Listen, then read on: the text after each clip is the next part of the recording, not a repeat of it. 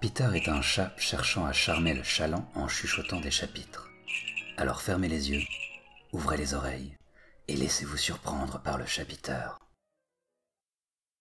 Pyrocor, Frédéric Blumalt et Paracelsia Le Saigné.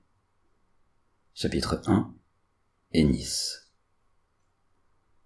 Néouda m'avait traîné à cette partie déguisée organisée par un de ses potes. Soirée Destroy. Gros son. Le genre de truc qui me rendait sentimental et coulant. Je finissais toujours à part dans un coin de la pièce, les yeux mouillés, le regard dans le vague. J'avais découvert le déguisement de Néou en m'y rendant. C'était elle qui m'avait ouvert la porte, déguisée en Mercredi Adams. Ses obus cintraient dans une petite robe gaufrée, deux grandes nattes qui couraient dessus et lui donnaient l'air d'une collégienne déglinguée.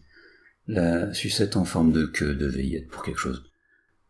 Quand ses yeux s'étaient posés sur moi, elle avait éclaté de rire, observant, perplexe, la toge dans laquelle j'étais drapé, mon auréole et mes ailes de plumes blanches. Elle avait statué Imposteur.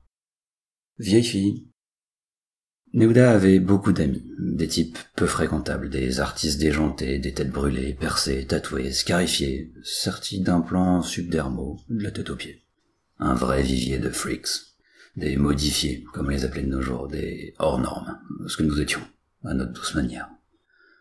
Je suppose qu'elle avait encore l'espoir d'associer mon cul à une des queues de son entourage. C'était sa grande lubie, me trouver des coups que je le veuille ou non, une rabatteuse de choc. Grâce à elle, et à son sens inouï des compatibilités, j'avais pu choper quelques beaux spécimens. Néou s'entourait toujours de gens aux gueules cassées, aux physiques peu conventionnels. Je crois aussi que c'était ce qui avait fait qu'on s'était trouvé. Notre goût pour ce qui s'éloignait du commun. La loi standard et canon, SC pour les intimes, était passée depuis cinq ans et il se trouvait que nous résistions. Nos opérations avaient été programmées pour dans deux mois. Nous avions la lettre réglementaire, rénovation prévue, temps de travail, les chirurgiens qui officieraient. À l'époque, on avait milité contre cette dictature de l'esthétique. Pour ma part, une rhinoplastie pour corriger ce nez trop long et son arête trop large, quelques implants capillaires pour pallier une calvitie naissante, quelques incisions pour remonter la ligne de mon regard trop lâche. L'État s'était donné cette mission hautement honorable. C'était un impératif. Refaire la face du monde. La beauté pour tous. Tu parles, ces connards n'étaient même pas à l'aube de comprendre ce que leur slogan signifiait, le moment où la dignité humaine s'était inclinée. La beauté pour tous, autrement dit la singularité pour personne. Leur règle était simple, gommer les aspérités, effacer les défauts, lisser les faces, tirer les peaux, tendre les chairs trop flasques, recomposer les visages trop banals. Je sais pas si c'est par rébellion ou par une exaspération de nos goûts, un extrémisme, une radicalisation, comme auraient pu le dire les bien-pensants. Mais nous nous étions mis en quête de trouver des gens que le monde entier s'évertuait à considérer comme hideux, une espèce en voie de disparition. Bientôt, ce genre de soirée, ces réunions de weirdos, seraient définitivement interdites. Il existait encore une tolérance toute relative qui ne tarderait pas à disparaître. Nous profitions de nos derniers instants de liberté.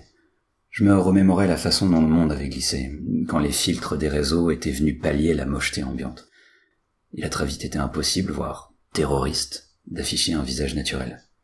Désormais, c'était face parfaite, teinture de soie, visage poli, lifté, à coups d'algorithmes correcteurs et mathématiques au service de la cosmétique.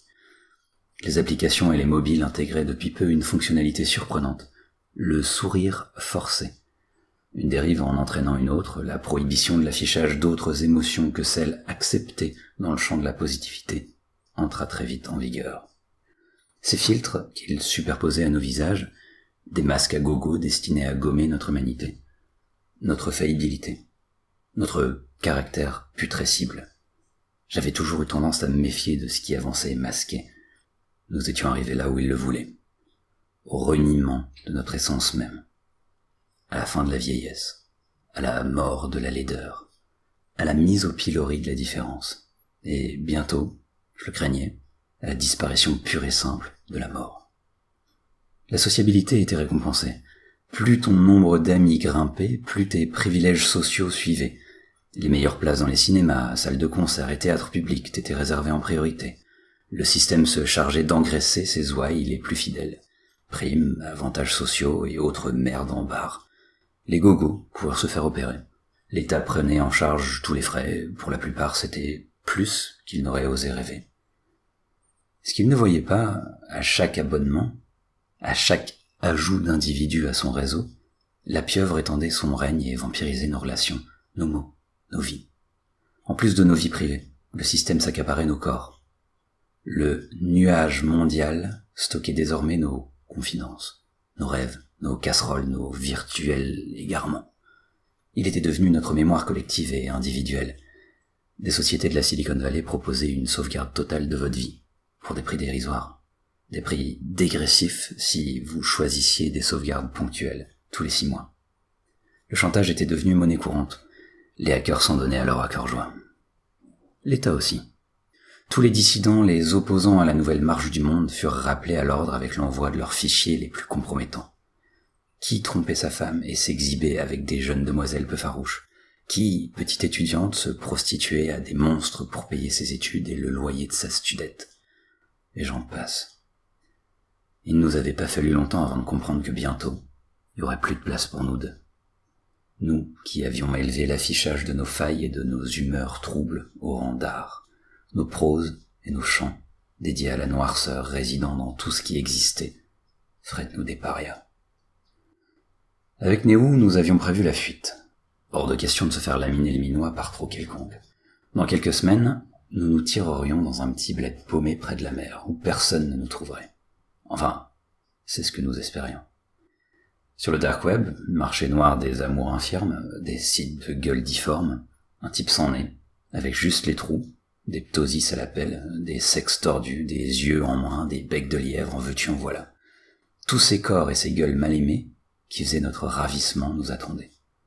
Le règne de la symétrie, le paradis de l'inédit. Ce site, qui comptait parmi nos favoris, organisait de temps à autre des rencontres clandestines, des freaks parties. Nous n'en avions jamais fait, la peur surpassant notre envie. Mais là, après cette soirée beige, une sorte de fureur s'était emparée de nos cerveaux malades. Le nez dans sa bière blonde, Néo léchait les bords de son verre, scrutait le fond comme si elle s'attendait à y voir la mer.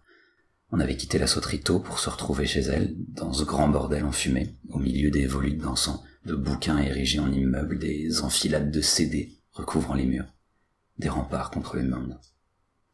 Derrière l'écran de son laptop, Néo et moi étions devenus liquides.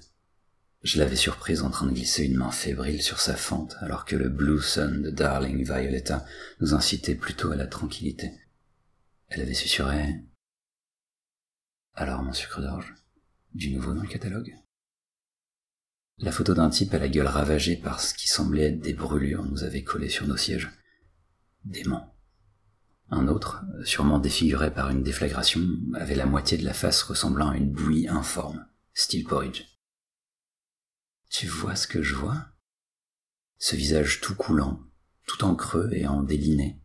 On aurait dit une bougie qui s'était consumée. La bouche peinturlurée d'onyx de Néo s'ouvrit et les mots se faufilèrent entre les vapeurs d'alcool. Tu vois ça? Il doit être doux, si doux comme un bonbon. Je l'ai chez... Faut qu'on le rencontre. Chiche Il ne nous en a pas fallu plus pour plier bagages et nous rendre à l'adresse indiquée sur le site. On a plongé tous les deux dans la nuit. Il y avait au moins deux heures de route. Néo, les mains fixes sur le volant, regardait droit devant elle, en chantant comme une damnée une chanson facile, pendant que je la dévisageais. Le ciel d'encre et ses nuages charbonneux seraient buvards de nos secrets. Le cœur léger, la vitesse nous procurait une sensation d'ivresse supplémentaire. Alors que nous suivions la ligne blanche, plus celle que Néo s'était enfilée, faute de mieux, nous étions bien décidés à réécrire le meilleur conte de notre enfance térébrante. Les bêtes et les bêtes.